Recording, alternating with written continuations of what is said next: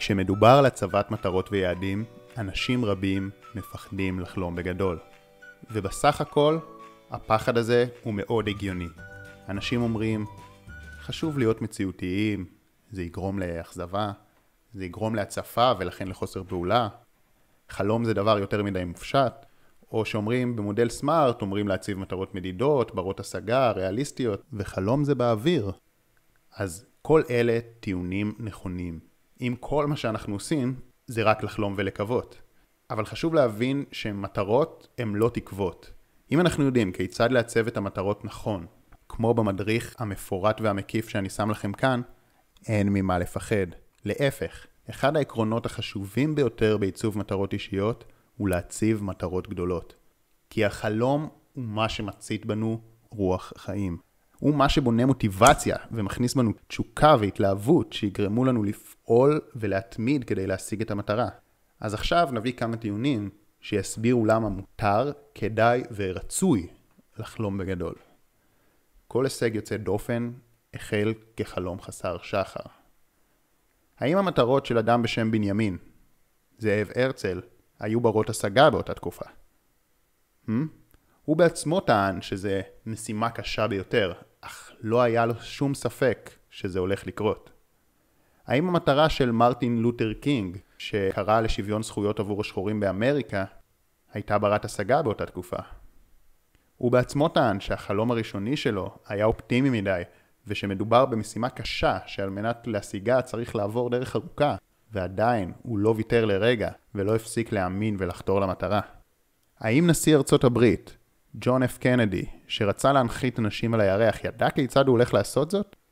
האם קולומבוס, שרצה לחצות את האוקיינוס עוד לפני שמישהו לפניו בכלל הוכיח שכדור הארץ הוא עגול, הכיר את מודל סמארט?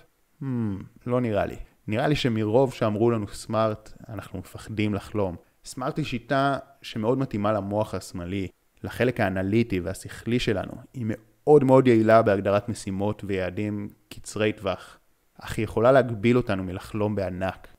ואולי מזל שהרצל לא הכיר סמארט ולא הציב מטרות ריאליסטיות, כי אז אולי לא הייתה מדינת ישראל. חלומות מכניסים אנרגיה וקסם לחיים. כל הכיף בחיים הוא להיות מחוברים ללב ולרוח שבנו, לקום בבוקר עם אנרגיות וציפייה למשהו טוב שהולך להתרחש. יש משפט שאומר, תכוונו לכוכבים ותגיעו לירח.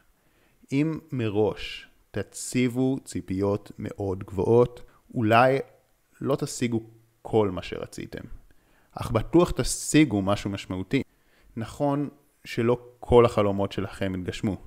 נכון שיהיו לכם אכזבות.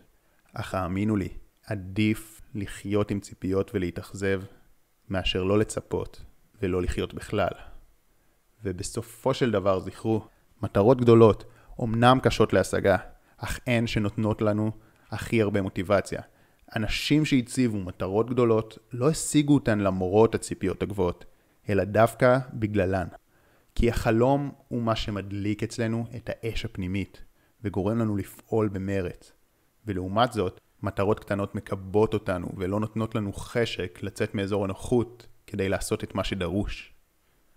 ראשית באות הסיבות, הדרך להגשמה מגיעה לאחר מכן.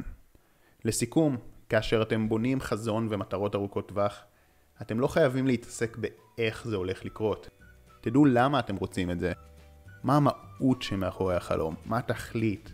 מהי הסיבה העמוקה בעקבותיה אתם חפצים בהגשמת החלום? דעו זאת חזק בלבכם, והדרך להגשמתו תתגלה בעבורכם.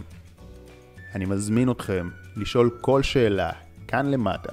אשמח לענות לכם באופן אישי ואולי גם להעלות מאמר או וידאו במיוחד בשבילכם, ונאחל לכם לחלום את חייכם ולחיות את חלומכם. שחר כהן